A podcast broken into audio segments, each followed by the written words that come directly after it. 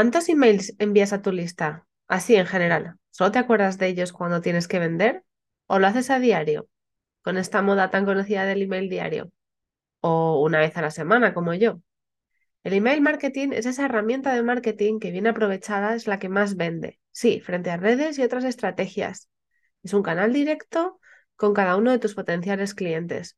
No solo porque no depende de algoritmos o porque tu lista sea tuya, porque de verdad el formato da para generar conversación, comunidad y sobre todo conversión.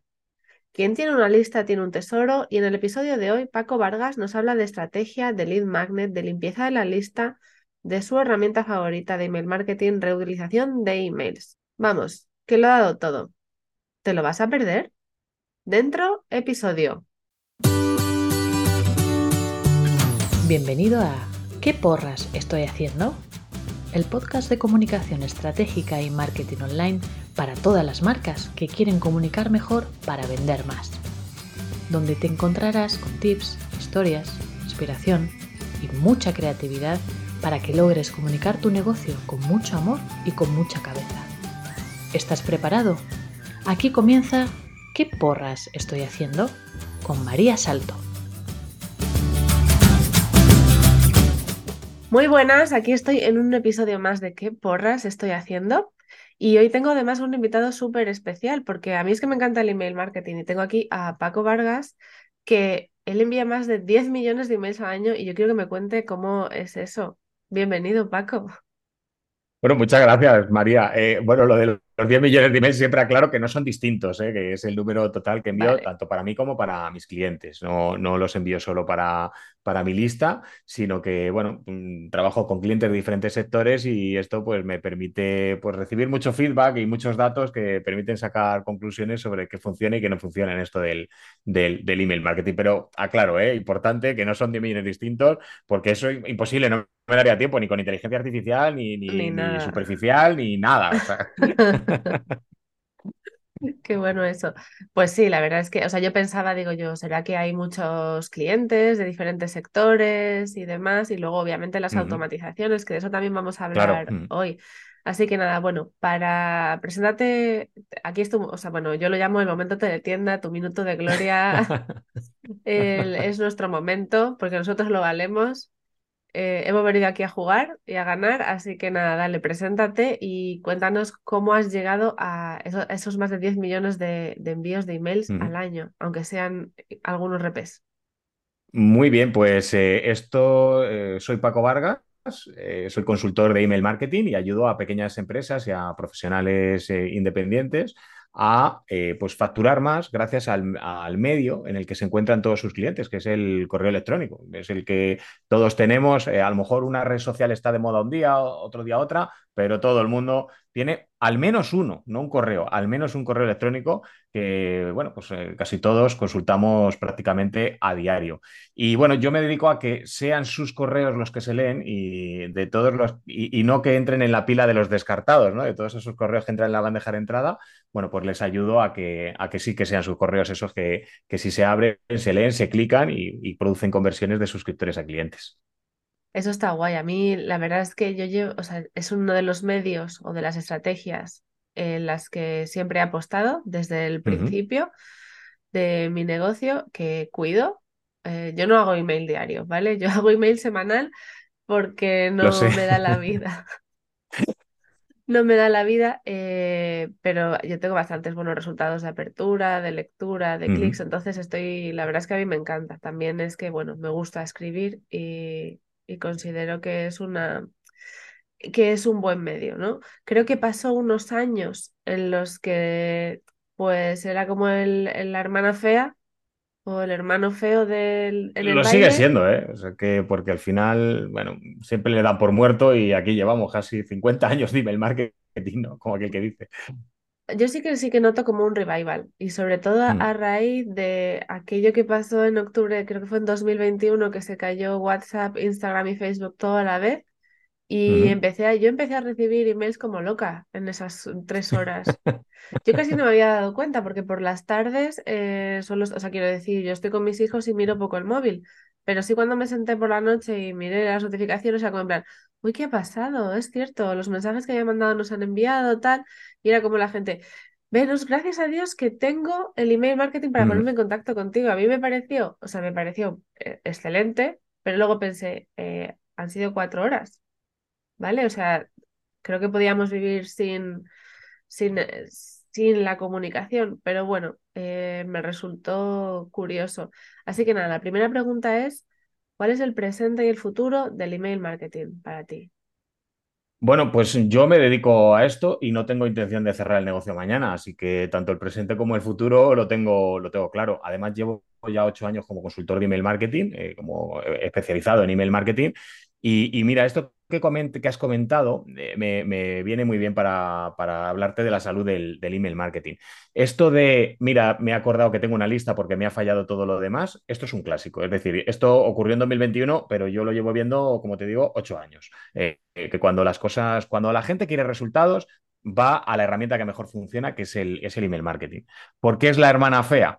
Porque aquí no valen las métricas de vanidad. Es decir, esto es una. que, además es lo que hace que funcione también. Porque aquí no estamos hablando de yo publico en no sé dónde y se ve que tiene muchos likes, retweets, compartidos co- y comentarios, ¿no? Esto es una conversación que aunque tú te dirijas a una audiencia, da igual el tamaño, 10, 20, 100 mil suscriptores, en realidad tú estás fomentando conversaciones uno a uno. Estás escribiendo al, al tú y no al vosotros, y eso hace que realmente funcione bien. Y sobre todo porque es un medio de comunicación eh, privado y sobre todo personal. Eh, eh, vamos, siempre hago la misma broma, pero es que yo no quedo con nadie para decir, hey chicos, hoy quedamos en mi ordenador y consultamos mi bandeja de entrada. No, eso es algo que hacemos, eh, que haces tú, que, que estás leyendo y que si lo haces bien, pues generas una complicidad con, con tu potencial cliente que hace que la conversión de este medio sea mucho, mucho mayor. Y por eso siempre lo dan por muerto, porque al final siempre hay algún objeto reluciente que llamamos en marketing, alguna nueva red social, un truquito, un no sé qué, que, que hace que todo el mundo vaya allí porque es lo que se ve. Pero realmente lo que no estamos viendo es los resultados de, de eso. No digo que no pueda funcionar, que pueda traerte ventas y facturación, pero es que un mal día eh, en un email puede ser un 20% de aperturas. Eh, de aperturas, es decir, gente que abre el email, luego ya veremos lo que hace, pero que lo abre y lo consulta. El día mejor que tengas en una red social de forma orgánica, no vas a superar el 6 o el 7% de alcance. De no se sabe bien qué audiencia, además, ¿no? Porque la otra clave de esto del email marketing, eh, eh, o por lo menos tal y como yo lo concibo, ¿no? Se basa en el consentimiento. Es decir, la gente te da su correo porque quiere recibir cosas tuyas. No es como yo entro en la red social y ahí me encuentro lo que la red social mmm, entiende que es lo mejor para su beneficio, no, el mío. ¿no? Y, yo creo que esto eh, eh, es indicativo de, del futuro de, la salud del email marketing. Lo enlazo con lo que me preguntabas, porque esto no es algo que sea una moda pasajera, es que esto es la esencia propia del marketing y de las ventas. Esto ya funcionaba cuando no había correo electrónico y se buzoneaba eh, o se enviaba em, cartas y folletos a casa, incluso personalizados, es decir, porque tú habías dejado tus datos y ahora lo que nos permiten las nuevas tecnologías es hacerlo todo de forma mucho más económica, con mejores datos y, y realmente poderlo, poder tener un impacto mayor con un coste mucho más, más, pequeño. Bueno, de lo que has dicho a mí ya se me han... O sea, quiero decir, de, de, de mi lista aquí de preguntas ya tengo cuatro He abierto muchos melones. extra. Entonces, el otro día estuve en, una, en un Mm. evento de una agencia que se dedica a, a recopilar conversaciones, ¿no? A, a, hacer seguimiento de conversaciones de determinadas marcas, palabras clave, sectores o lo que tú quieras, en todas, en muchas redes sociales, y dijeron que eh, a la pregunta de si se puede vender en redes sociales eh, o que cómo se podía medir la venta en redes sociales, dijeron que era muy difícil de medirla.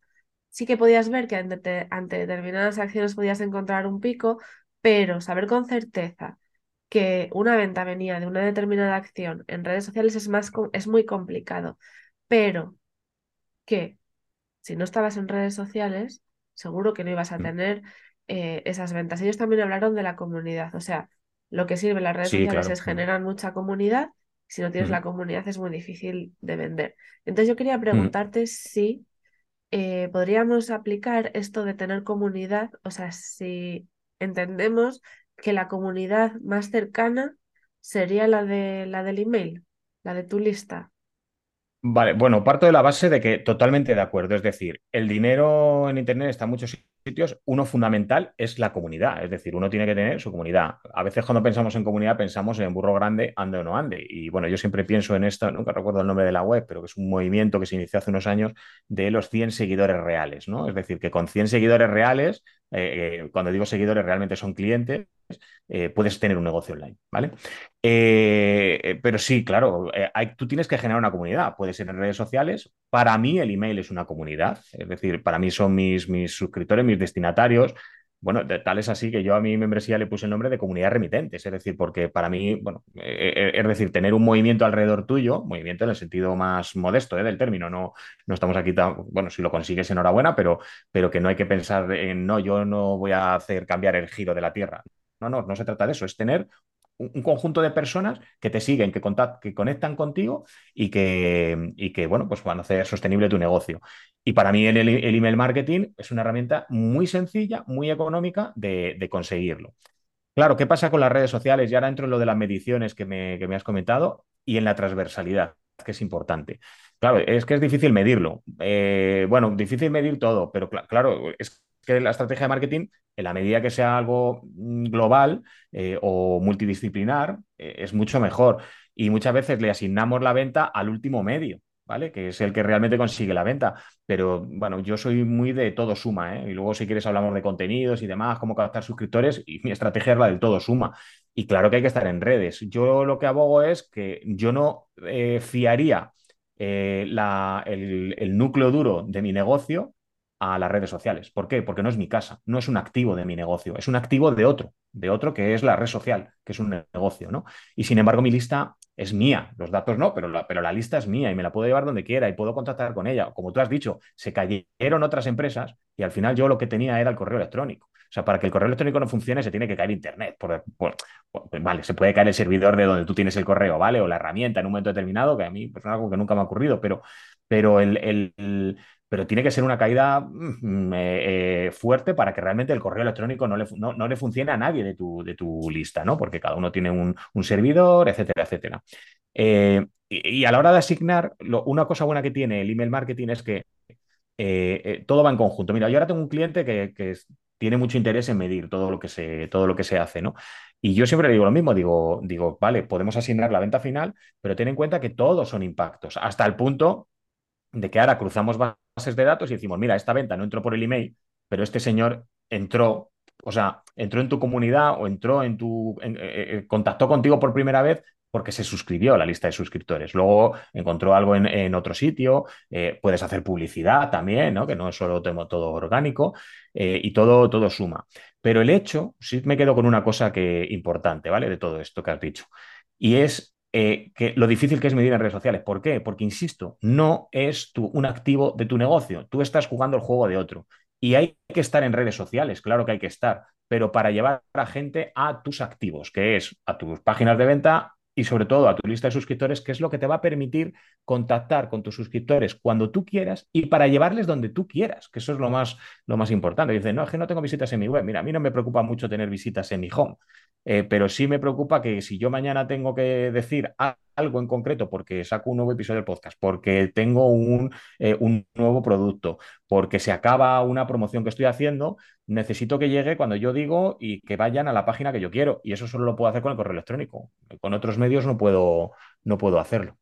Bueno, a mí, a mí aquí, aquí yo diría una, además una cosa más. Eh, antes de que existiera Internet, a ver, yo es que llegué a este mm. mundo del marketing eh, trabajando para una gran empresa en la que en ese momento, en 2012, empezaba a poner las patitas en lo que sería el online, ¿vale? Ellos, eh, bueno, era una, la gente lo sabe, o sea, que si era Perfumes Loewe, empresa de, de lujo, su, sus ventas venían del punto de venta, ¿vale? O sea, sus distribuidores, las promociones que podían sí. hacer en el punto de venta, de la televisión y las marquesinas. O sea, medir aquello, eso era mucho mm. más complicado y no, y no le ponían ningún problema. Es decir, o sea, mm. ellos sabían que invertían en la tele o en revistas o en marquesinas y subían las, las ventas. ¿vale? Mm. Pero no podían saber si venía de la tele, de las marquesinas o de esta marquesina en concreto, ¿vale? Entonces, cuando luego empezaban con la parte de, pero es que las redes sociales, ¿qué resultados van a traer? Para mí era como en plan, eh, no, no entiendo muy bien qué problema tienes y con esto de las mediciones, ¿no? Y es que creo que a veces, bueno, queremos pedirle peras al olmo de... y es lo que tú dices, está claro que no eh, se trata de ver qué es lo que convierte, sino que tenemos que pensar que no podemos estar solo en un medio o que no podemos Mm. utilizar solamente una plataforma, pero porque además también los, las personas las utilizamos de manera diferente. Yo soy muy fan de, de Pinterest. No sé si te suena, a lo mejor te sorprende. Me suena mucho y tengo mucha curiosidad porque es algo, pero bueno, luego si quieres lo comentamos Lo más tranquilamente porque es algo que, me, que, que sé que funciona muy bien y que yo nunca he conectado con esa red social, pero es culpa mía, ¿eh? No es culpa de la red social porque sé que funciona muy bien para atraer leads, además. exacto, yo lo utilizo eh, para eso. O sea, eh, yo tengo dos tipos de clientes en, para Pinterest. Tengo los que queremos leads, ¿vale? Como yo, y es desde donde yo aprendí a usar la herramienta, y los que tienden- tienen una tienda online y, queremos, y quieren vender producto. ¿vale? Eh, pero para mí nunca el objetivo ha sido quedar el tráfico en, en Pinterest, porque además, bueno, el, o sea, quiero decir, el usuario de Pinterest no va con esa intención, es un buscador, es un buscador de cosas muy bonitas, de cosas que les gustan y siempre lo que quieren es encontrar la idea, encontrar el producto y llevarlo a cabo. Entonces, por ejemplo, a mí me parece que es el, la manera perfecta de conectar con personas a tráfico frío de manera orgánica, pero además muy cualificado, porque ya lo están buscando. Entonces, bueno, eh, retomamos omnicanalidad, unión, no, porque parece como que siempre tengo la sensación, no traigo un experto en, en una cosa concreta y hay que defenderlo, mm, entonces creo que eso también nos limita, el mm, que no veamos que no es solamente, o sea, el, yo como consultora de Pinterest no me limito a, a entender que Pinterest y no hagas otra cosa, porque entonces, ¿no? Bueno, mm. pues eso está guay. Eh, vale, quiero algunos datos, porque si hay aquí alguno que todavía está reticente con el, con el email marketing, eh, dales algunos datos para volarles la cabeza. ¿Has traído? Vale, mira, sí, sí, has Ah, vale, dicho, bien. has dicho bueno, algunos es que los, los tengo aquí fresco en la, en la, en la memoria, voy a darte alguno, pero quiero hacerte una cosita con lo de las métricas y la nacionalidad, que estoy totalmente de acuerdo. Es decir, bueno, de hecho, con lo que te comentaba antes, ¿no? Que es que una cosa buena que tiene el marketing es que es transversal a otras estrategias, ¿vale?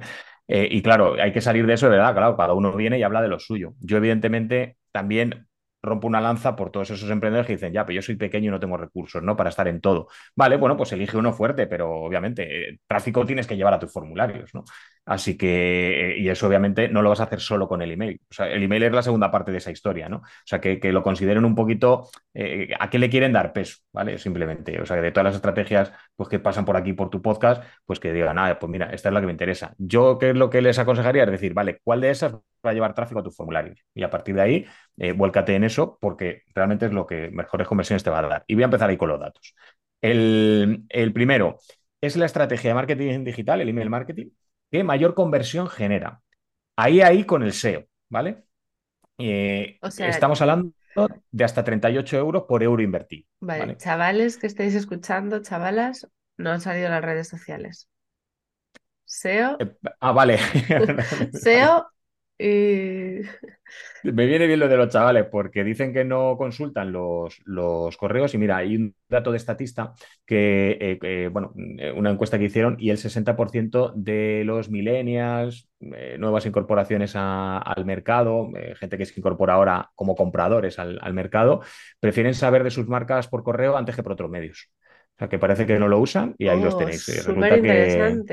Fíjate Mm, que eh, IAB Spain, en el informe que sacó de hace un par de semanas o tres, eh, desde 2018 las, eh, solo hacen más que bajar el dato o la estadística de que los, los usuarios eh, que siguen a marcas en redes mm. sociales. la gente quiere sentirse especial y en la marca eres uno más. O sea, quiero decir, en la red social al final eres un seguidor más, eres el que está en el, pues imagínate un concierto, ¿no? Pues tú eres el que estás allí en, en la zona de, o yo por lo menos está en mi imagen mental, ¿eh? De, de- estos datos, ¿no? Que estamos dando ahora, Eh, que es, tú eres el que estás allí dando saltos en- entre la masa, ¿vale? Eres uno más. Eh, hay otros medios que lo que hacen es tú estás en tu butaca VIP, ¿vale? Es decir, tú eres el que ha pagado un poquito más, eh, por decirlo de alguna manera, no digo como comprador en este caso, sino en el concierto, ¿no? Tú eres el que has elegido otro tipo de experiencia. Y como te decía antes, es que el correo permite una comunicación que no es para todos, sino que es para cada uno. Yo tengo una definición de email marketing que, que engloba lo que debe ser una estrategia de email marketing, que es el email adecuado a la persona indicada en el momento oportuno. No una publicación en redes sociales que tú no puedes decir, no, mira, voy a publicar esto, pero solo se lo vas a enseñar a lo... No, para eso tendrías que pagar. Y eso te lo permite hacer gratis el correo electrónico. Y yo creo que eso, las nuevas generaciones pues se han incorporado a eso y son conscientes de ello y han visto que el correo electrónico les permite esa intimidad, esa personalización que no permite la, red social en este, en este caso. ¿eh? Eh, no como para que no estés, eh, insisto, en la red social, pero que tengamos claro que que lo primero que pensamos todos cuando abrimos un negocio online es redes sociales. Yo lo primero que me dediqué fue community manager. Redes sociales, community manager, tal, y dices, vale, sí. ¿Y las conversiones? ¿Dónde se producen? ¿En la red social? ¿Se pueden producir? Sí. ¿Es lo óptimo para todo el trabajo que llevan? No. No, yo siempre, para mí las redes sociales son escaparate y altavoz, altavoz de mensaje, ¿no?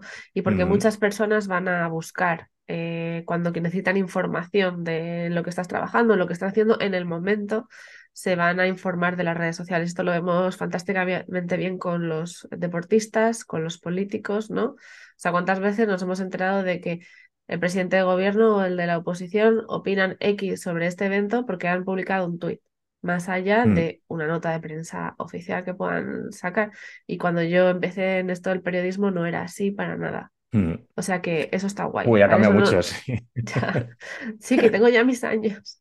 Se ha, no, se ha convertido, Twitter se ha convertido en un medio de noticias de hace ya tiempo. O sea que sí, sí, ha dado un vuelco Sí, espectacular. Mm, e- es cierto que además eh, la web también puede ser centro de noticias, pero es un medio que es un poco más estático, es decir, cuesta más mm, moverlo. Y no, y no es malo, o sea, quiero decir, no es como, bueno, pues yo ahora voy a convertir mi, red, eh, mi home en mi propio Twitter. Pues no, para eso está Twitter, que es más fácil de usar, o sea, quiero decir, que ellos se encargan de mantenerlo, de hacer sus cambios y, y, y moverte así un poco la cabeza de, de este mm. tipo de cosas. Eh, ¿qué era lo que quería decir? Ah, bueno, Te doy un, espera, te doy un algún dato más, ah, que venga, me, venga. me interesa mucho dejarte aquí, pero si alguien tiene un e-commerce, el email marketing puede suponer el 30% de la facturación de ese e-commerce, o sea, tranquilamente. Y estamos hablando simplemente con transaccionales, es decir, con, con- con carros abandonados, secuencias automatizadas, etcétera, etcétera. Es decir, darle un vuelco al email marketing puede, no, perdón, lo voy a decir al revés, no apostar por el email marketing puede suponer un impacto bastante importante en la facturación de un de un comercio electrónico. Y más teniendo en cuenta que Estatista también, tengo otro dato de Estatista, que es otro 60%, igual que el anterior, pero en este caso eh, midieron que el 60% de las compras online eh, están precedidas de la consulta de un correo electrónico en algún punto del proceso, con lo cual, antes que hablábamos de qué difícil es medir y tal, bueno, pues esta gente se ha dedicado a hacer todo el rastreo que ha podido y, ha dado eso. Y sobre todo que el número de emails que se envían eh, y aumenta año tras año.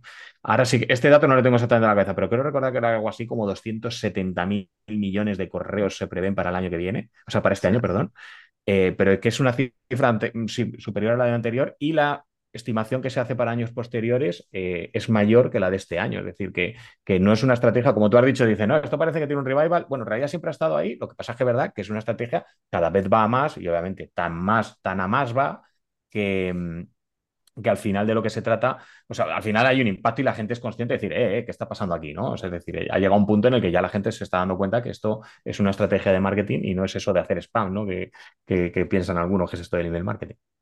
Bueno, y yo voy a aportar mi propio dato. No me acuerdo de la estadística que, bueno, pero era una reflexión del estudio de IAB Spain, en el que decían que eh, la gente ve mucho la publicidad o, o las marcas en redes sociales como que les interrumpen, ¿no? Eh, y ellos Mm, de- decían que es que competimos con el gato del vecino.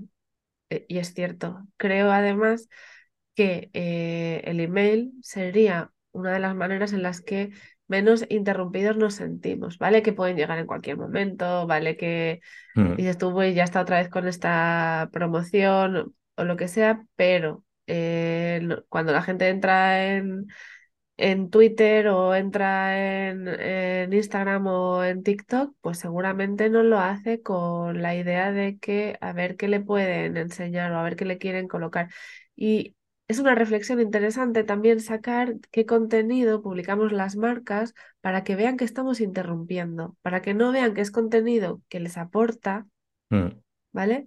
Y por qué a veces sentimos que es más fácil hacerlo, yo al menos en mi caso, hacerlo a través del email. ¿No? O sea, para mí, yo bueno, trato mm, siempre, o quizás, no sé si esto, y ya vienen preguntas de, ¿esto solo lo pueden hacer eh, pequeñas marcas, emprendedores? O sea, esta parte como más personal, porque yo veo así la comunicación, ¿no? Pero tengo la suerte de que soy yo, o sea, mm, de que puedo hablar desde, desde mi voz, puedo hablar muchas veces desde lo que siento ese día. Cuando eh, trabajaba para grandes marcas, a veces no se puede, no se piensa o cómo haces ese gap para crear la comunidad, para conectar, mm. para que Pues abran mira, los eh, emails. mm, Eh, hay una cuestión importantísima en esto que has dicho, que es ¿por qué cuesta menos conectar el contenido a través del correo? Insisto, es por el consentimiento. Es decir, cuando yo entro en la red social, sé que entro en un sitio donde, igual que he entrado yo gratis, está cualquiera, ¿no?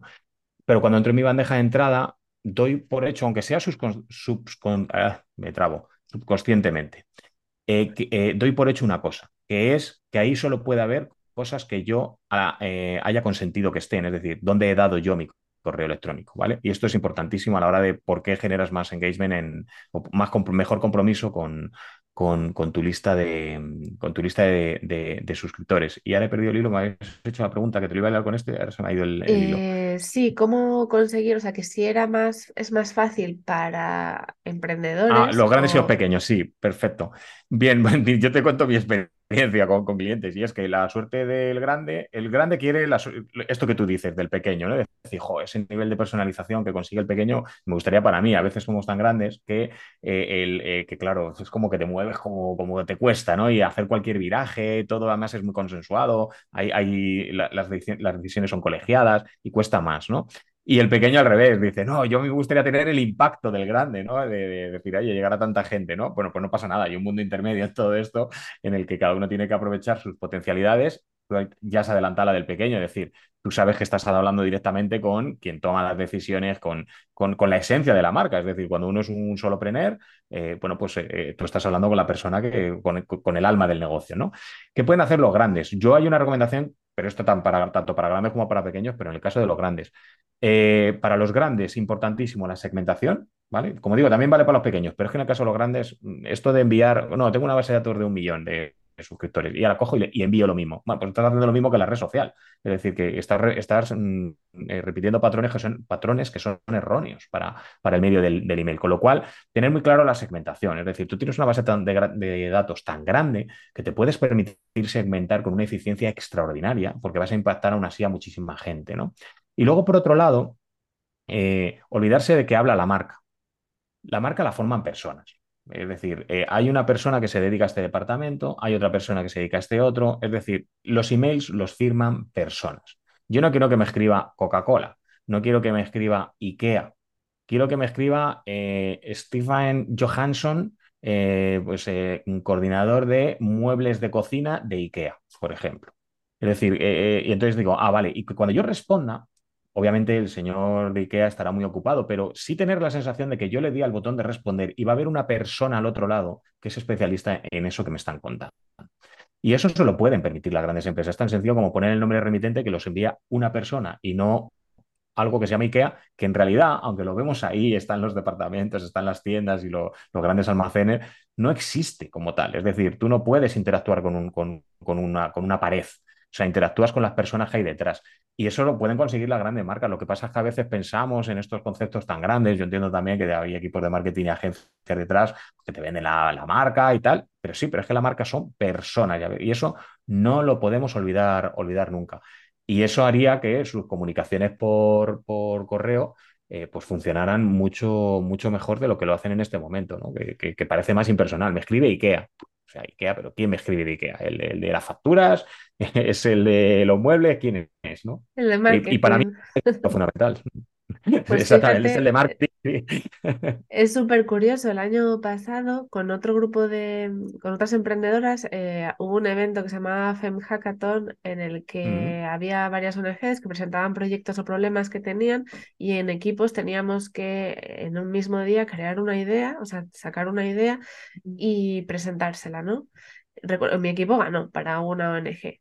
eh, y uno de los problemas que tenían era cómo hacer que eh, la gente que empezaba a- o sea, que se que pues empezaba a colaborar con ellos, mantenerles in- interesados a lo largo del tiempo y cómo hacer que sintieran el proyecto de la ONG más personal. mm, Y yo recuerdo que en la parte de copy de email marketing teníamos que revisar el embudo que ellos tenían o crear algo, ¿no? A ver cómo podíamos hacerlo. Y a mí se me ocurrió justamente eso. Y me acuerdo que me escribí, o sea, que les, eh, les simulé, me acuerdo si eran seis o siete emails para mandar cada X días, eh, de cuando uno entra eh, y empieza a colaborar, de dif- diferentes eh, personas dentro de la empresa, pues de uno de los fundadores, de alguien que trabajaba en no sé qué y ganamos. Y, y me pareció, o sea, les encantó la idea de que hubiera mm. emails personalizados para... eh, Es que es algo que funciona tan bien que, que, bueno, es sorprendente que la gente se esconda, ¿no? O sea, consiguen cosas tan maravillosas. O sea, bueno, en el caso de una ONG, además, eh, una cuestión solidaria, algo de que lo que puedes presumir y que la gente se esconda. Eso a mí es una cosa que me, que me, me llama poderosamente la atención. Y que luego contemos cualquier cosa en cualquier otro medio. Es decir, que para otras cosas no nos escondemos, ¿no? Pero es cierto que ese es uno de los grandes valores que tenemos los pequeños emprendedores o los que estamos solos, ¿eh? Que no, o sea, pequeños en tamaño, no Es que en, eso es lo en único en lo que puedes competir con el grande, eh, realmente, en el sentido de competir y ganarle. Es decir, que decir, no, no, lo siento mucho, pero contratan a la persona, ¿no? Esto tiene sus pros y sus contras, pero, pero es, realmente es un, un terreno en el que jugamos con muchísima ventaja. Hombre, lo dicen además los últimos estudios, las mar- las- los consumidores buscan marcas con valores y los valores están mejor representados o se pueden representar mejor si los cuenta una persona. Por eso siempre han funcionado tanto como los influencers o los, yo qué sé, o sea, cuando este Rafa Nadal habla de esta marca de seguros, mm, pues es que son los valores de Rafa Nadal que se está llevando la marca de seguros o la de coche.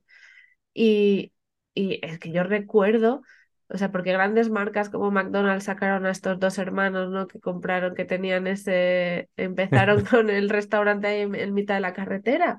O el mismo Loewe con eh, Enrique Loewe que emigró desde Alemania.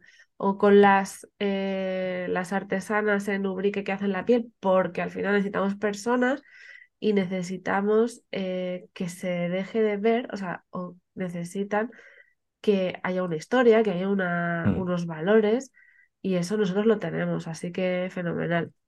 Vale, ahora sé que porque si no vamos a llevar aquí la, y quiero, de verdad, tengo varias preguntas así concretas, no solo las que me dejaron en, en Instagram que pasé, sino mías propias, ¿eh? O sea, vengo aquí Mm. a, a exprimir. Eh, ¿qué estrategias funcionan ahora eh, para aumentar lista de suscriptores? ¿Vale? O sea, publicidad, ¿o ¿qué? ¿Qué funciona? Vale, bueno, yo, a ver, hay dos maneras, bueno, ya has indicado, publicidad y no publicidad, es decir, orgánico eh, y publicidad. Yo siempre recomiendo que antes de invertir un euro en publicidad, eh, exprimamos la parte orgánica.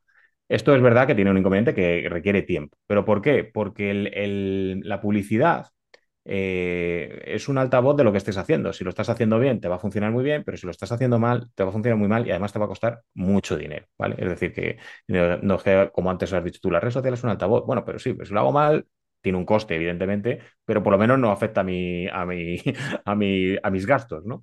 Pero en el caso de la publicidad, sí. Y, yo exprimo mucho la parte orgánica. Lo que mejor ha funcionado siempre eh, y lo que hace que los suscriptores estén más tiempo, los más fieles y los que más compran, es esta parte de aquí. La publicidad yo la utilizaría simplemente como acelerador, ¿vale? Una vez que ya sé qué es lo que interesa, cómo conecto mejor, bueno, pues ahora quiero llegar a más gente, quiero hacerlo por la vía rápida y esto implica eh, segmentar. Eh, en la parte orgánica, ¿qué es lo que mejor funciona en este momento? Bueno, pues eh, a mí personalmente los que mejor me están funcionando en este momento, pero yo voy a hablar por mí, ¿vale? Pero esto no tiene que ser para todo el mundo. Pero las que mejor me están funcionando son eh, LinkedIn, que siempre me ha funcionado muy bien, y Twitter, ¿vale? En Twitter además llevo desde el año 2009 y, y es una red social que la he tenido más, menos abandonada, pero que cuando he querido volver a ella siempre he sido muy, muy agradecida. No voy a entrar que si hilos, que si formatos, porque para mí eso son cuestiones tacticistas. Es decir, bueno, veamos qué es lo que mejor nos funciona.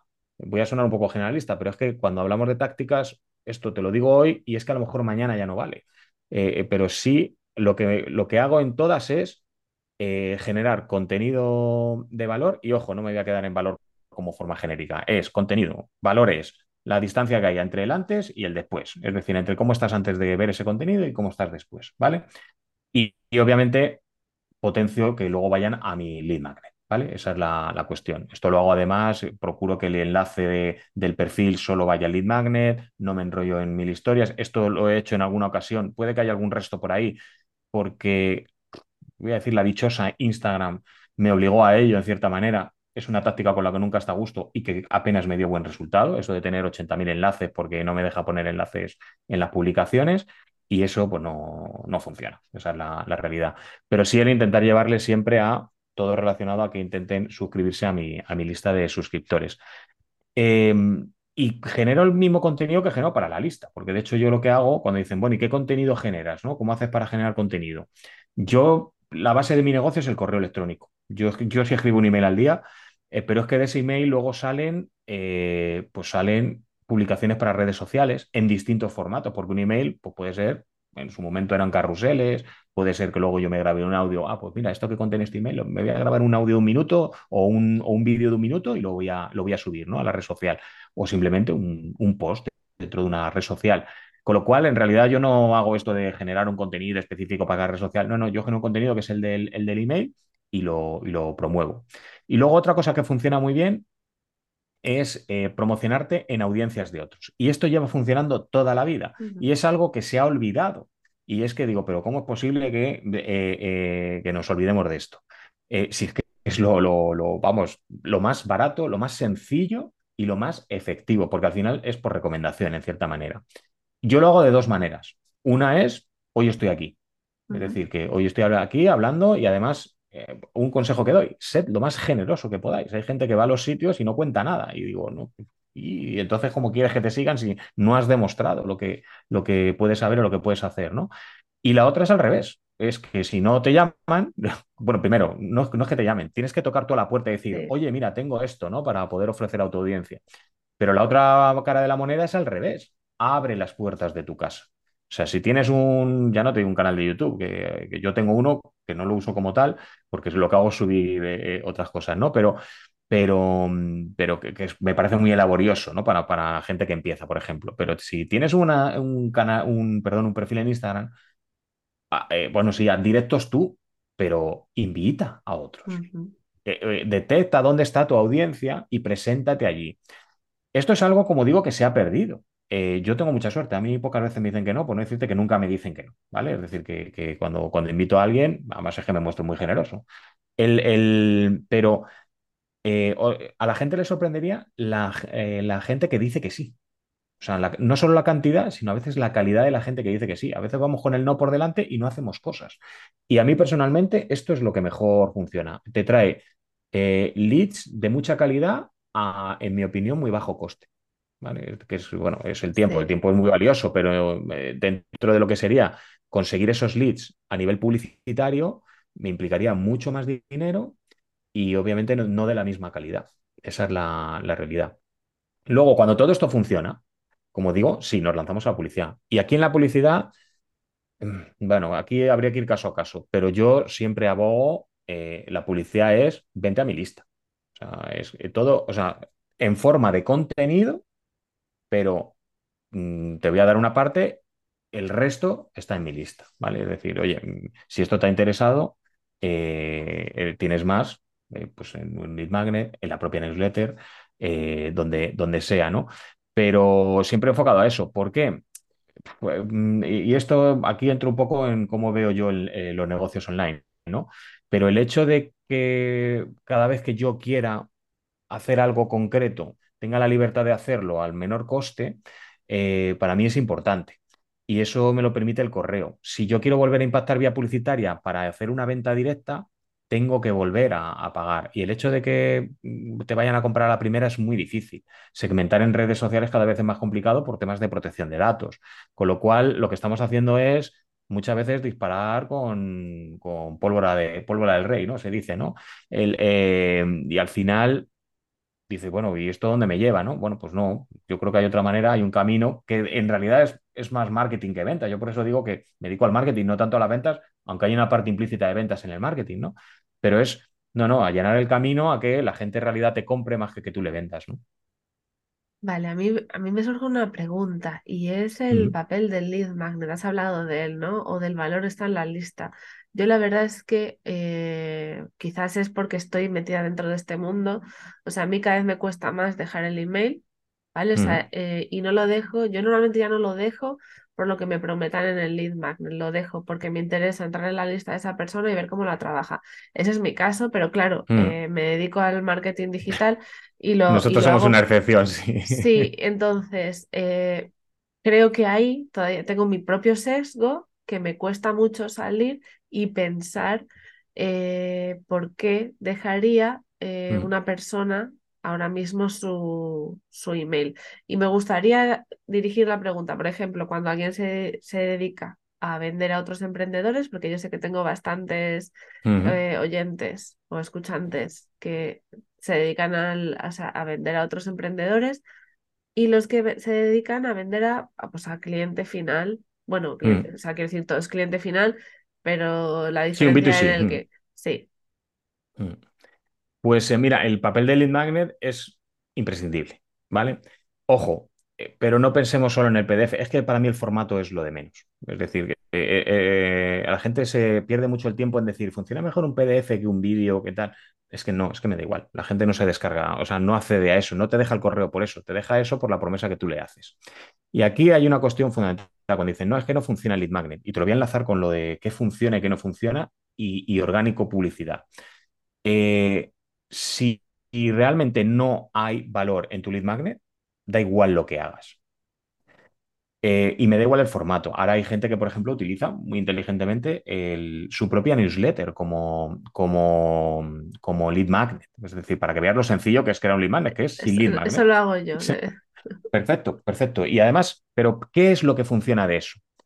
Porque claro, todavía hay muchas web, muchísimas, ¿eh? Cuando dicen, no, es que hay mucha gente haciendo email marketing, uh, y la que se tiene que incorporar, porque la inmensa mayoría no lo hace. El, el- esto de suscríbete a mi newsletter, eso ya dejó de funcionar. Antes de que yo me dedicara al email marketing, ya no funcionaba. O sea, eh, eso funcionaba cuando éramos aquí cuatro gatos con un blog y éramos los únicos cuatro que escribían, entonces éramos los únicos expertos que había. No éramos los mejores, éramos los únicos que habíamos, ¿no? En, todo esto, ¿no? Entonces te estoy hablando por 2006, 2007, 5, 2005 incluso. Yo abrí mi primer blog en 2005 eh, y claro, tú ponías ahí suscríbete y la gente se suscribía para recibir una notificación de que habías publicado algo nuevo. Bueno, maravilloso. Eso, pues eso ya hace años que no funciona. Y dice, bueno, ¿y entonces por qué dices que ahora la newsletter sí funciona? Porque en realidad tú no les estás vendiendo la newsletter, les estás diciendo en mi próximo correo hay esto para ti. Esa es la, eso es lo que la gente, por lo que la gente te deja el correo. Si eso es en el próximo correo, si es en un PDF, si es un vídeo de cinco minutos, si es una secuencia de ocho emails, es lo de menos, el formato. Eh, olvidaros del formato. Y lo que hace que la inmensa mayoría de lead magnets no funcionen y la gente diga que esto del lead magnet ya no funciona, que es que ya la gente no pica con los ganchos, que me río porque es que los vemos por todos los lados, en online y offline. ¿eh? Eh, lo que hace que funcione es que eh, la gente igual que con esto que decía antes de, ser generoso, de, que la gente no, no invita unos a otros porque es como, no, viene aquí a quitarme la audiencia. No, no, es que ese es el problema de la mayoría de los lead magnets, que es como, no, hombre, ¿cómo te voy a dar esto? No, no, claro, es que si no te duele cada vez que te dejan un correo a cambio de ese recurso, no estás haciendo un buen lead magnet. Obviamente hay que medir, no le puedes dar todo porque luego quieres vender, pero la inmensa mayoría de la gente diseña los lead magnets pensando en que los da gratis. Y eso hace que no tengan calidad, que no, que no llamen la atención, que digan, ¿por qué me voy a dejar esto? Si esto no tiene ningún valor. Pues si es que, claro, no tiene ningún valor porque lo has diseñado sin valor ninguno. Y eso el usuario lo percibe. Y más ahora, sobre todo después de la pandemia, en la que el público ha madurado muy, de golpe muy rápido, porque se incorporó mucha gente, de repente entró mucha gente en Internet y se dio cuenta que lo podía utilizar para algo más que, que, que entrar en Amazon, ¿no?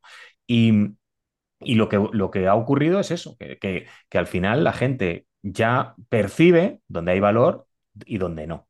Entonces, yo el, el mejor consejo que doy para un lead magnet es, deberías poderle poner precio.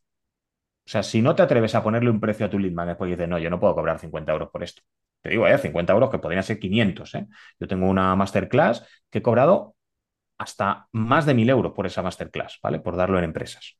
Y el, el, y el, si no eres capaz de ponerle un precio, no es un buen lead magnet. O sea, si te da vergüenza vender eso, no, es un no, no te van a dejar ni el correo.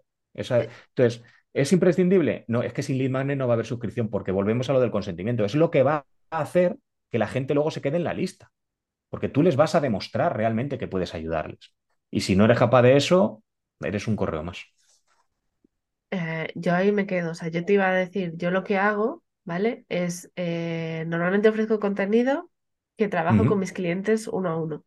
O sea, pues esto es un valor extraordinario, vamos. claro, y entonces yo, y, y yo, yo pasé, ¿no? Por ese proceso de, uy, les estoy dando X, ¿no? Que otras personas me están pagando. Obviamente, a mí me pagan por la personalización, por el uno a uno, Eso. porque Mm, el- la base de mi negocio es el- la mentoría uno a uno, ¿no? La mm, consultoría uno a mm, uno. Entonces, ahí está mi diferencia. Para mí, entender que no estaba regalando, que no estaba dando, o sea, que no se estaban aprovechando de mí, ¿vale? Es como en plan, es que yo quiero que estas personas utilicen este contenido para ver su comunicación, porque además a mí el- la manera en la que yo entiendo comunicar me conecta mucho con el, jolines, estoy aquí porque esto es lo que quiero en mi vida, por eso estoy teniendo un negocio, porque, oye, mucho más mm. cómodo trabajar por cuenta ajena. ¿no? O sea, que tiene Sí, sí. menos mm. sustos con Hacienda, menos, menos movidas mentales de me lo merezco, no me lo merezco, tengo que subir los precios, tengo que vender y hablar con fulanito o pedir Mm, X favores o moverme tal. Entonces, para mí es entender que es lo que tú has dicho. Y, y justo estaba pensando, ¿no? Estaba yo pensando, joder, pues quiero dar una vuelta a lo que estoy ofreciendo ahora, por ejemplo, para la, para la agencia de Pinterest y, y es mm. como en plan, estaba pensando, es que a lo mejor X o sea, para mí era clave, ¿no? Que fuera algo que les ofrezco a mis clientes y otra cosa sobre todo, que ahorre tiempo. O sea, ¿cuántas veces? O sea, sí, si todo lo que yo les voy a contar, si ya está en internet, o sea, si ya está, Ah, sí, claro, lo que tú si quieras. ya ¿no? está. Entonces es, claro, pero yo se lo doy organizado, estructurado y les evito tener que buscarlo, ver quién lo cuenta bien, o sea, Sobre entonces todo lo es, validado.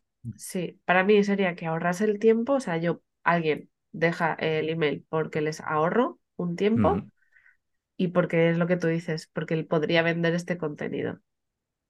Mm. Así que No, así, y así es, has dado en una, en una clave extraordinaria, porque la gente es como que parece que hemos reinventado la rueda. Y mira, yo siempre digo una cosa, cuando tú has tenido el, la- el primer amago de una idea, ya hay alguien que la está poniendo en ejecución, ¿eh? en algún lugar.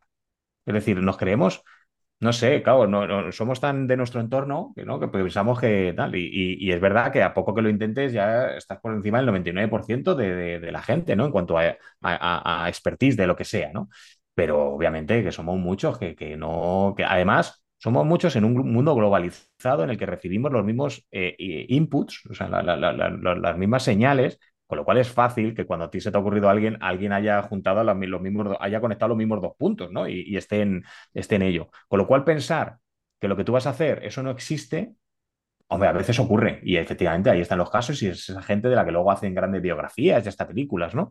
Pero, pero bueno, vamos a ser más humildes y vamos a pensar lo que tú has dicho, es decir, no, no, si yo esto ya está inventado, yo a mí me paga porque de todo eso que hay ahí fuera, que no todo es válido, yo te lo voy a dar ordenado, te voy a ahorrar tiempo, pero sobre todo te lo voy a dar validado. Es decir, yo te voy a quitar todo lo que no vale.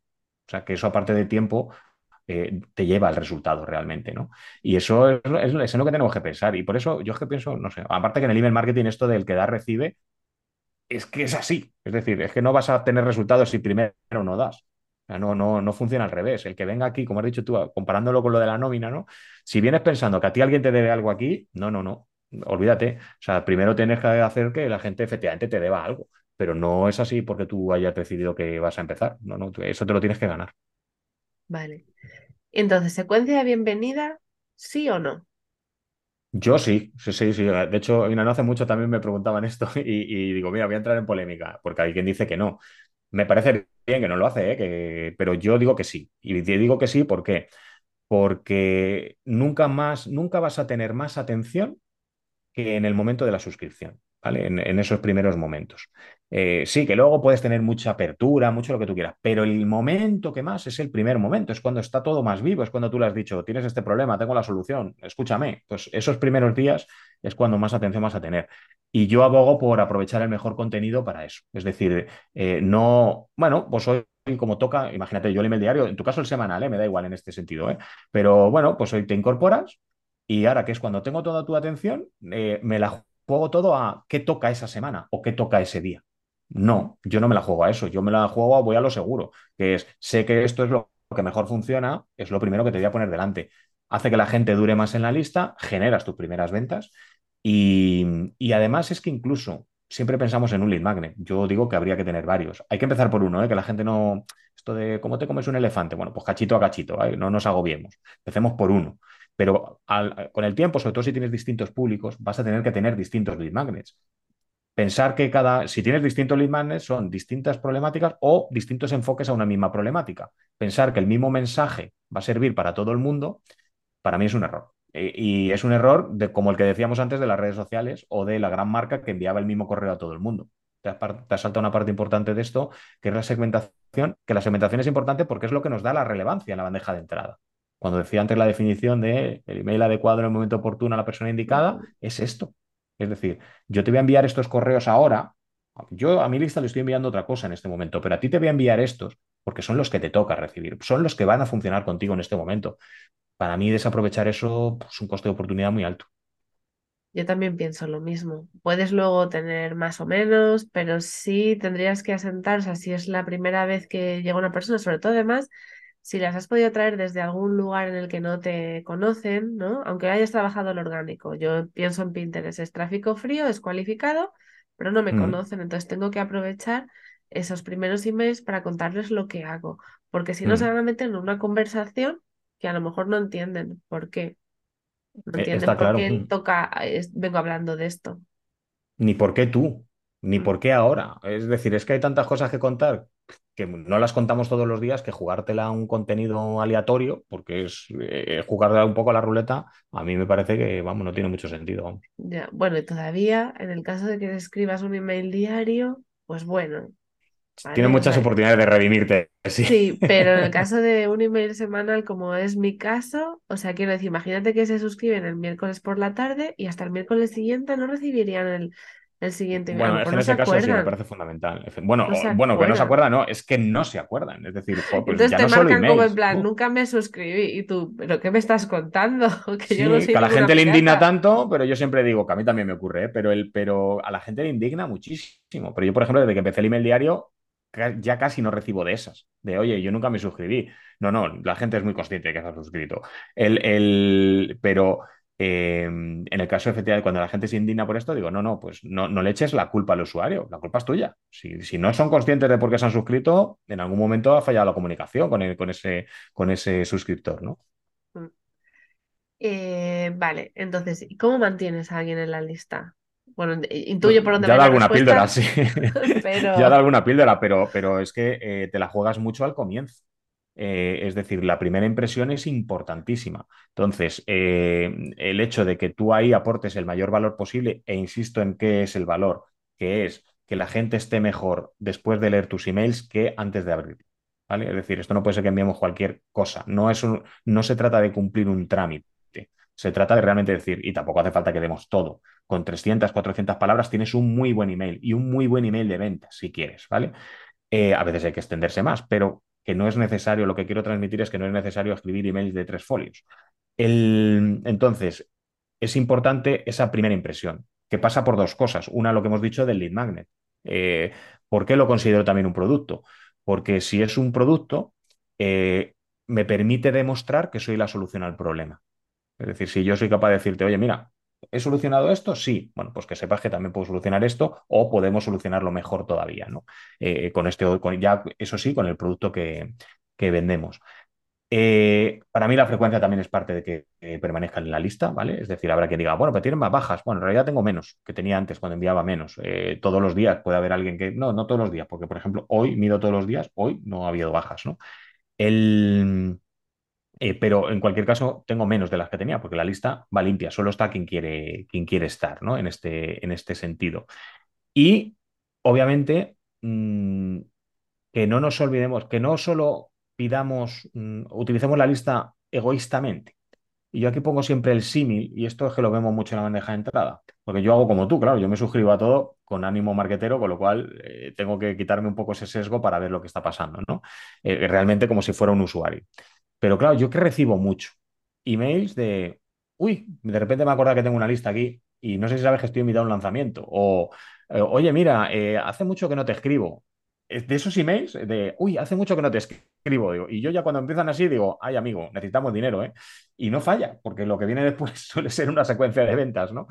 Eh, y a mí esto yo pongo un símil cuando dicen, no, pero es que dicen que funciona y tal. Bueno, yo no sé si funciona o no. Mira, te voy a contar una historia que es que si todos los días yo tengo unos horarios fijos, yo bajo con mis hijos, les llevo al colegio, si siempre voy por el mismo camino y de repente hay un amigo que todos los días me cruzo con él y todos los días me pide dinero, te garantizo que o cambio el horario, o cambio la ruta, o cambio las dos cosas, ¿vale? Entonces, mm, si, si vas a hacerlo de, uy, se me olvida escribirte durante mucho tiempo y ya saco un nuevo producto, un nuevo servicio, bueno, pues lo podemos hacer una vez porque realmente, oye, la vida es muy dura y podemos fallar. Pero cuando eso lo recibo desde según qué remitentes eh, cuatro o cinco veces al año, pues dices tú, no, tío, tú me has metido aquí, no me aportas ningún valor, no me estás dando nada y lo único que me estás pidiendo es dinero. Entonces, no nos olvidemos que le dedicamos mucha energía a publicar contenido donde sea, que está muy bien. Si no sabemos qué hacer para escribir en los emails, cojamos ese contenido y nos lo llevamos a los emails, que va a tener más alcance. a un experto que te ayude. También es otra, es otra, es otra opción, es otra opción. Y, el, y bueno, pues simplemente que, eh, que, realmente estemos allí para ayudar y aportar valor. Y se puede hacer vendiendo, o sea, eh, pidiendo dinero todos los días también. Es decir, que cuando dicen, bueno, ¿y cuándo pones un enlace de ventas? Todos los días pongo un enlace de ventas, pero todos los días te ayudo, te, te ayudo a dar un pasito. ¿no? Esa es un poco la, lo que hago yo para no tener apenas bajas. Bueno, ya sabéis espero que intuyáis lo, intuyáis lo que voy a hacer yo después cuando acabe esto, que es suscribirme al correo de, Paco. Te había dado la oportunidad del podcast, has aprobado con Bueno, no, o sea, quiero decir, la vida ha estado difícil estas últimas semanas y lo tenía pendiente. Vale, ahora ya vienen las preguntas así como más concretas, ¿vale? Más las de exprimir y voy a aprovechar de tu generosidad para preguntarte, eh, ¿limpieza de lista sí o no?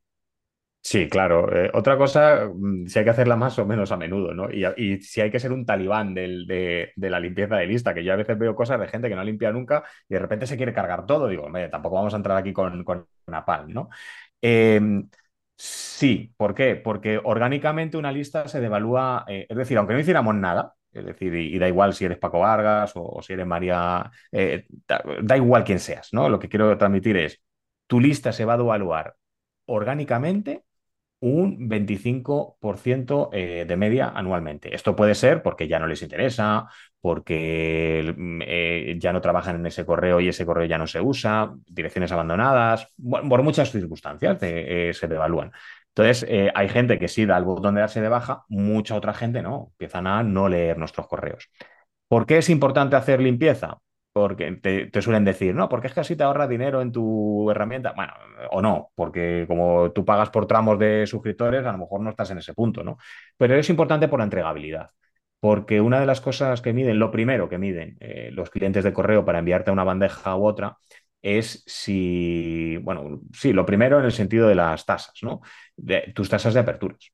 Es decir, si, oye, resulta que tú envías a X eh, correos de Gmail, envías mil correos, por poner una cifra redonda, y resulta que 750 no abren, mm, ¿qué dice Google?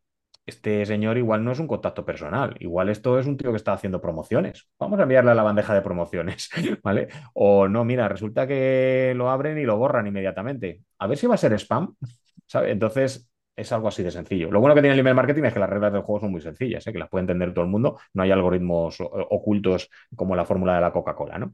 Eh, entonces, ¿qué pasa? Que la tasa es un valor relativo.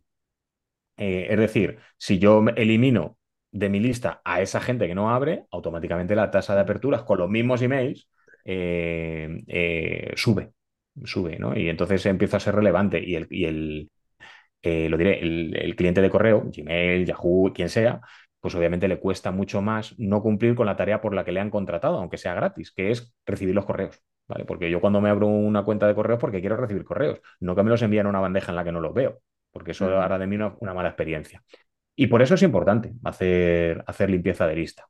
¿Cada cuánto tiempo? Bueno, pues depende del tamaño de la lista. Si tienes una lista grande, cuanto ant- con mayor frecuencia, ¿vale? ¿Por qué?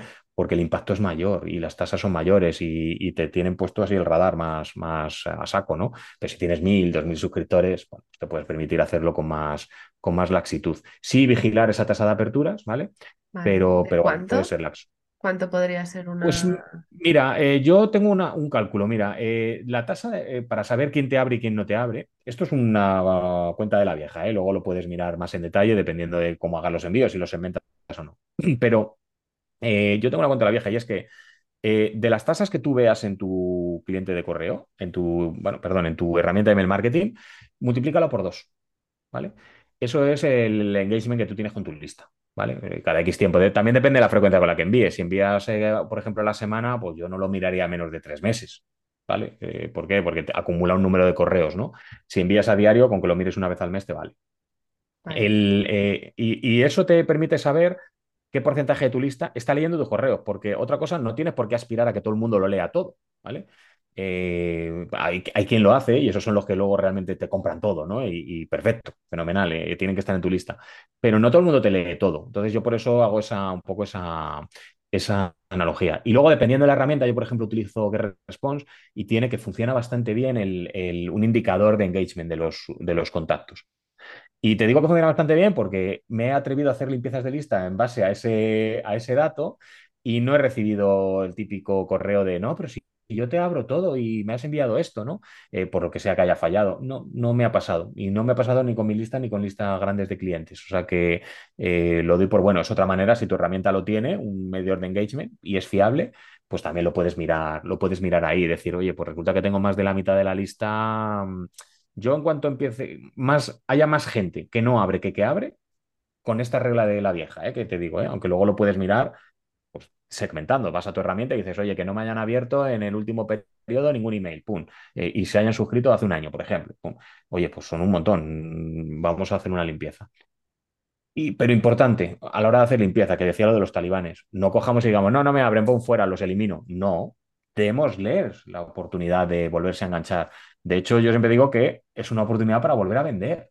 Que la gente piensa, pero ¿cómo voy a vender si no me abren nada? Bueno, tú el no ya lo llevas, ¿vale? Es decir, no te van a abrir. Pero a veces es cuestión de decir, retomemos un poco el cariño, ¿no? La relación, ¿no? Eh, y, y- y generemos eh, otra vez unas, unas ventas, ¿no? Muy buena, muy interesante. Me surgen muchas ideas a mí para poner en práctica Bueno, es una fuente de ingresos no- nada Mm, desdeñable en el sentido de la gente la tiene abandonada y al final es una, eh, no deja de ser gente que se interesó en su momento, es decir, coger y decir, no, ala, me he enfadado, mm, te elimino de mi lista porque no me abres. Pues eso, eh, volvemos a la, a la vanidad, las métricas de vanidad no nos llevan a ningún sitio de marketing. Eh, vale, pues una herramienta de email marketing que recomiendes. Yo recomiendo GetResponse, es la que yo llevo utilizando ya pues siete años, si no recuerdo mal. Eh, puede haber otras. Me cuesta recomendar otras y te digo por qué, porque lo he hecho en el pasado y ahora tengo que desandar el camino, porque hay algunas que están funcionando realmente mal, ¿no? Y, Uy, no. y el, ¿Cuál es? pues por ejemplo, ActiveCampaign. ActiveCampaign en este momento está dando Ah, unos resultados nefastos. El, por muchas cosas, pues que creo que, bueno, no- bueno eh, eh, de hecho he hecho mucho. He hecho muchos cambios de, en el último año de Active Campaign a Response y solo por el mero cambio hemos aumentado más, bueno, eh, de media un 10, eh, 12% la entregabilidad de los emails, que es que dices tú, "Jo, solo por cambiar de herramienta, ya encima, en cuanto metemos otras cositas, lo llevamos a más, ¿no? Pero el, eh, y entonces me cuesta ahora recomendar otras. Y, es una cosa que me ha, me ha costado mucho terminar diciendo, no, no, tío, es la que yo uso, es la que además pues, eh, eh, es la que utilizo para mis clientes, la que les recomiendo, la que a mí me hace vivir bien porque es la que menos problemas me da. Eh, ¿por qué voy a recomendar otras, no? ¿Hay otras opciones? Sí, hay otras opciones, pero es que ya, como te digo, me cuesta porque luego me toca desandar el camino y, y bueno, pero en cualquier caso elige la que mejor se adapte a ti. Y el segundo consejo es, no lo elijas porque tiene un buen plan gratuito. ¿Por qué? Porque eso es, una eso es de mentalidad cortoplacista. Tú piensa en tu herramienta como si la fueras a pagar desde el primer día y elige esa. Si luego tiene un plan gratuito, perfecto. Pero si lo estás eligiendo porque es que resulta que eh, tengo X suscriptores y claro, ahora no quiero pagar, mira, las herramientas de email marketing se pagan solas. Es decir, que es que es un coste ridículo para un negocio. Es que si estamos pensando que cobrándonos como nos cobran mínimo 300 euros de cuota de autónomos, eh, re realmente pagar 50 euros, vamos a ver, que sé que las hay más baratas, pero pagar 50 euros en una herramienta de marketing, ¿realmente eso es la ruina del negocio? No hemos entendido de qué van los negocios. ¿vale? Eso, o sea, es decir, no elijas tu herramienta por el precio. Elígela porque hace lo que tú necesitas y porque tienes buenas referencias y tiene una buena entregabilidad, que eso es fundamental con los, con los, con los correos. Pero el principal consejo cuando me digan, ¿y esta funciona? ¿Te sirve? O sea, es decir, ¿tiene las funcionalidades que tú necesitas? Sí, adelante. Ya, pero es que me cuesta. No, no te cuesta, es una inversión. O sea, es que sin, es, sin, ese, sin esa inversión no va a venir el dinero. De hecho, conozco poca gente, alguno hay, ¿eh? pero conozco poca gente que abriéndose la cuenta gratuita, luego haya dado el salto a la de pago. O sea, al final eh, son cosas que no suelen ocurrir. ¿Por qué? Porque la mentalidad viene mal de inicio. Y es una decisión importante en el negocio. Mm. Vale, sigo. Eh, alguien preguntaba algo muy concreto, ¿no? Cuando tienes la campaña de email marketing perfecta. Bueno, yo aquí le habría preguntado qué es perfecto, ¿no? Eso Pero te iba a decir, digo, dice, ¿qué es eso? para, para un lanzamiento, ¿cómo reusarla para el siguiente? Vale, bueno, para, voy a empezar. Perfecto es cuando la has probado muchas veces, muchísimas a lo largo del tiempo, ¿vale? Entonces dices tú, ah, pues parece que esto funciona, O sea que ni siquiera, o sea que en realidad la, respuesta sería Es no la toques y vivo. pruébala otra vez. Claro, es algo vivo, es decir, ¿cómo reutilizarla en el tiempo? Pues bueno, depende. No sé si a lo mejor se refieren a cómo automatizar esto, ¿no? Cómo coger, ya tengo los emails, me cojo, me siento, le doy al botón de ponte en marcha y que entren solo los leads, ¿no? Eh, bueno, sí, lo puedes automatizar y hacer un, reconvertir algo puntual, lo puedes reconvertir a evergreen, que llamamos, ¿no? Perenne, ¿no? Es la Sí. traducción en, en español. Y, y puedes hacerlo. De hecho, yo hay veces que si una campaña de ventas funciona bien, generamos un lead magnet con clientes, generamos un lead magnet y lo convertimos en una secuencia automatizada eh, eh, perenne, ¿vale? Requiere poca, poca modificación. Si a lo mejor, como van a venir otro tipo de leads que no estaban en la lista, a lo mejor meter algún tipo de introducción para tú presentarte mejor, que no sea un aterrizaje directamente como alguien que ya lleva tiempo en tu lista, que entras más directo a, a, a la venta. Eh, y, lo que, y eliminar las referencias temporales, es decir, donde antes ponía el 29 de marzo se acaba, no, pues ahora tendrás que poner que te quedan dos días, te queda un día, es el último día, 48 horas, bueno, cuestiones de este tipo genéricas. Eh, y lo puedes hacer de esa manera. En cualquier caso, el email marketing es algo vivo. Yo hace poco acabo de cambiar mi autoresponder. Y era un autoresponder que ya funcionaba bien, pero bueno, he añadido nuevos productos y he dicho, bueno, creo que ahora me encaja otra cosa. Y ahora entras en un autoresponder de 35 días. O sea que donde antes yo tenía algo mucho más breve, ¿no? Y, y, bueno, pues resulta que está funcionando muy bien. Está funcionando mejor que el anterior. Podría haberme equivocado, ¿eh? que muchas veces funcionamos por. Eh, eh, tú pruebas, vas con una hipótesis, la tienes que refutar, que la refuta el mercado, ¿no? Pero me costó mucho deshacerme porque funcionaba bien, pero en cualquier caso lo considero algo vivo, porque yo cada vez que alguien compraba un producto que tenía muy antiguo de ese autoresponder, estoy hablando que mi autoresponder estaba convirtiendo en el primer producto, estaba convirtiendo más de un 10%, que es una tasa altísima. O sea, con lo cual me costó mucho dar la decisión de decir, pero ¿sabes lo pasa? Que ya no me sentía a gusto con ese producto. Era un producto antiguo, era un producto que seguía teniendo buenas referencias, pero era como que yo sé que eso podría estar mejor, ¿vale? Y a mí eso me removía por, Mm. por dentro. Y, lo cambié. Y para mí, como te digo, es algo, es algo vivo. Eh, querer automatizarlo todo, yo sé que es uno de los atractivos del email marketing, pero a veces nos olvidamos de automatizar cosas mucho más sencillas e importantes, como carros abandonados, por ejemplo, que, el hecho de querer automatizar el negocio. No, el email marketing, tómatelo como algo en lo que tú tienes que... Es una estrategia de marketing de contenidos, tienes que estar continuamente generando contenido. Vale, yo intu intuyo que además la pregunta va, si esto me ha funcionado y quiero volver a vender e-, este producto, ¿podría reutilizar esa Absolutamente. secuencia?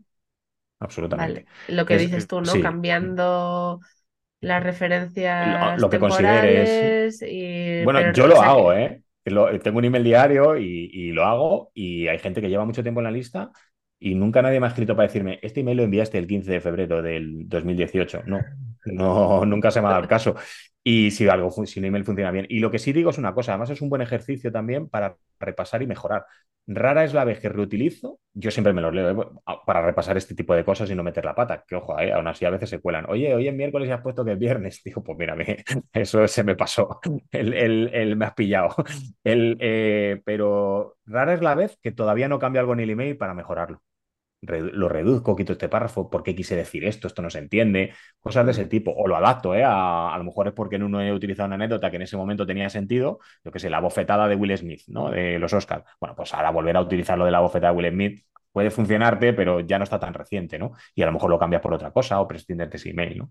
Eh, pero sí, sí, vamos, de hecho, yo soy, bueno, me podrían llamar el Capitán Planeta, porque reutilizar, reciclar lo que es el contenido y los emails hasta el infinito. O sea, no solo para contenido en otros sitios, sino para volver a utilizarlos, sí, sí. Mm. Ah, qué guay. Porque claro, a veces lo que más cuesta es pensar que tienes que estar creando contenido de cero, nuevo. Y... Eh, yo no dudo que haya que lo haga, ¿eh? pero sinceramente, no sé, yo también creo en optimizar las cosas, ¿no? no sé, tienes un contenido bueno y va a morir ahí, no sé, no, no, pues funciona muy bien, pues esto quiere decir que algo hay, o lo puedes reutilizar de otra manera, ¿no? Pero sí, pero tal cual, copiar, pegar, sí, sí, lo he hecho y lo hago. Vale, ya voy a ir con la última, ¿vale? Para no extenderme muchísimo más. Eh, alguien preguntaba, ¿no? Es una persona que recién empieza y cuáles serían los tres pasos eh, que debería seguir. Bueno, tres, si salen cuatro, tampoco vamos Vale, bien. Eh, bueno, voy a dar primero el más doloroso, para quitárnoslo cuanto antes, porque es el que más pereza le da a la gente y el que por no hacerlo fracasan la mayoría.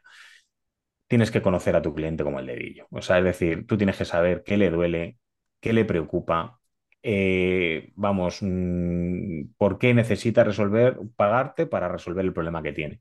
Si no consigues esto y no sabes a quién te estás dirigiendo, es muy difícil escribir un email persuasivo. E, cualquier contenido, pero un email persuasivo por descontado. Si estamos hablando que estamos generando conversaciones uno a uno, mm, esa persona tiene que, que, en la medida de lo posible, sentir que la estás escribiendo a ella.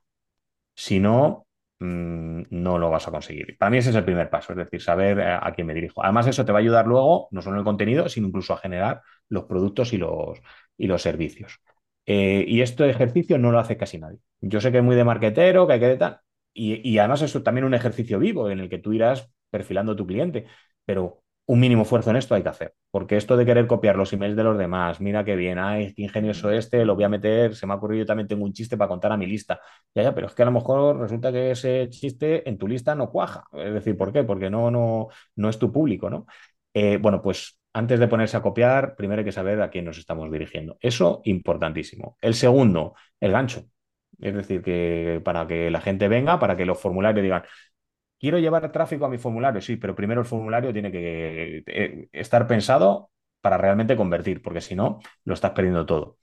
Eh, y ya hemos dado aquí las pautas. O sea, en esto hay que ser generoso, tienes que ponerle un precio a tu gancho. Es decir, ¿yo cuánto podría cobrar por esto? Si yo te cogiera, te lo empaquetara y te pusiera un botón de comprar en vez de, suscribirte, ¿cuánto te cobraría? ¿50 euros? Vale, pues entonces está bien. ¿Me, pondría eso colorado? No, pues entonces es un buen lead magnet. Eh, y eso también va, eh, sería la otra, la otra parte. Y ya por último, eh, tiene que ver con la mentalidad un poquito, pero es la constancia. Es decir, el email marketing no es la estrategia de me voy a forrar mañana. Podría ser, pero no lo es, ¿vale? Es decir, no es lo normal, sino que es una estrategia para quien considere que quiere tener un negocio estable y con ingresos estables y recurrentes.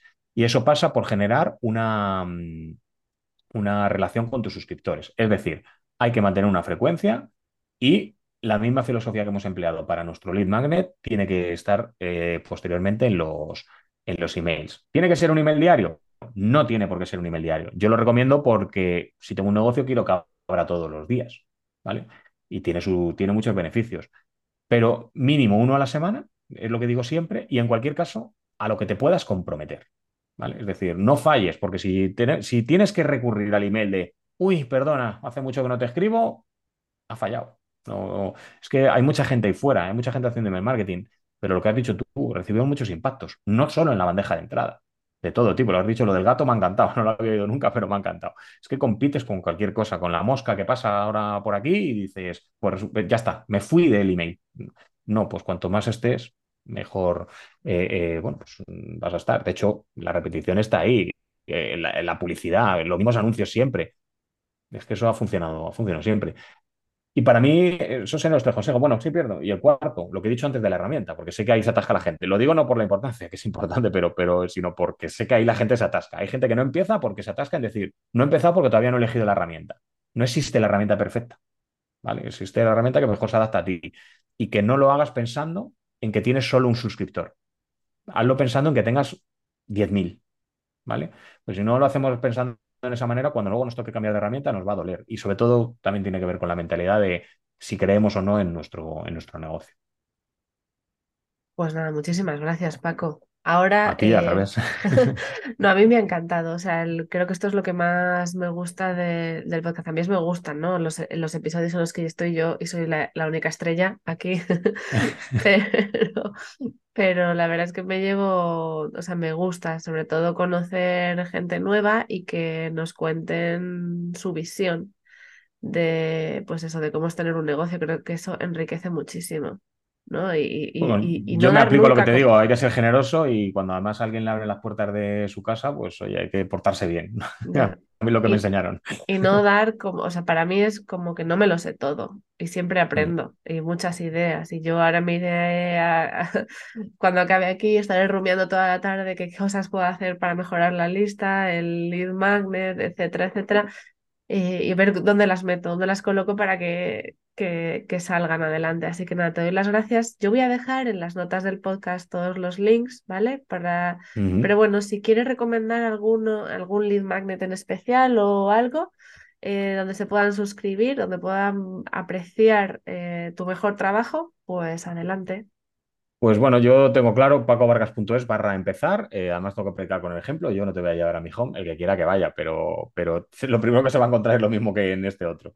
Y, ahí tiene una masterclass sobre cómo empezar a construir y monetizar tu lista de suscriptores. Y es una masterclass de una hora, es una masterclass por la que he llegado a cobrar, así que a esa sí que le puedo poner precio perfectamente. Pero sobre todo, importante, es una hora de contenido. Es decir, que es una hora en la que te voy a decir qué emails puedes escribir, qué distintos ángulos puedes enfrentar a la hora de tus emails, mm, qué tipos de lead magnets eh, puedes, que puedes crear. Es decir, te lo cuento todo, obviamente, en una hora de forma genérica para decir, oye, con esto puedo arrancar o, decidir, no, esto conmigo no va. Eh, y cuando digo una hora de contenido es que es una hora, es decir, que no hay después un, ahora te voy a vender un producto, no, eso luego ya, como te envío un email todos los días, ya te intento vender lo que sea, ¿no? Pero, pero bueno, eh, lo acompaño eh, todo esto con un email diario en el que siempre digo que hay un consejo de email marketing listo para implementar y un enlace que lleva un atajo, que es a base, bueno, pues me pagas y yo te ayudo a atajar el, proceso. Pero en cualquier caso, procuro que en todos los emails haya un contenido de, valor. Va, pues genial. Yo ahora entraré en pacovargas.es era es, ¿verdad? Sí. Eh, punto es barra empezar. Sí, barra empezar, sí, eso me acordaba, pero era lo del punto com, punto es, punto es. el punto con el que estaba cogido. Vale. Pues nada, eh, y nada, agradecerte este ratito. Pues no, al revés, que como te digo, muchas gracias a ti porque, bueno, yo encantado de hablar de email marketing, como te decía antes también, en, donde me dejen y, muy generoso por, tu parte. Bueno, porque además, como ves, me enrollo mucho y, bueno, pues... Está un poquito más de una hora, pero bueno, espero que no se haya hecho pesado. Yo lo he disfrutado, ¿eh? Así que, así que sí, me despido. Eh, nos escuchamos en dos semanas. Adiós. Chao. Gracias por escuchar un episodio más de ¿Qué porras estoy haciendo? Suscríbete para no perderte ningún episodio y encuentra a Salto en Digital en www.saltoendigital.com o en Instagram arroba saltoendigital.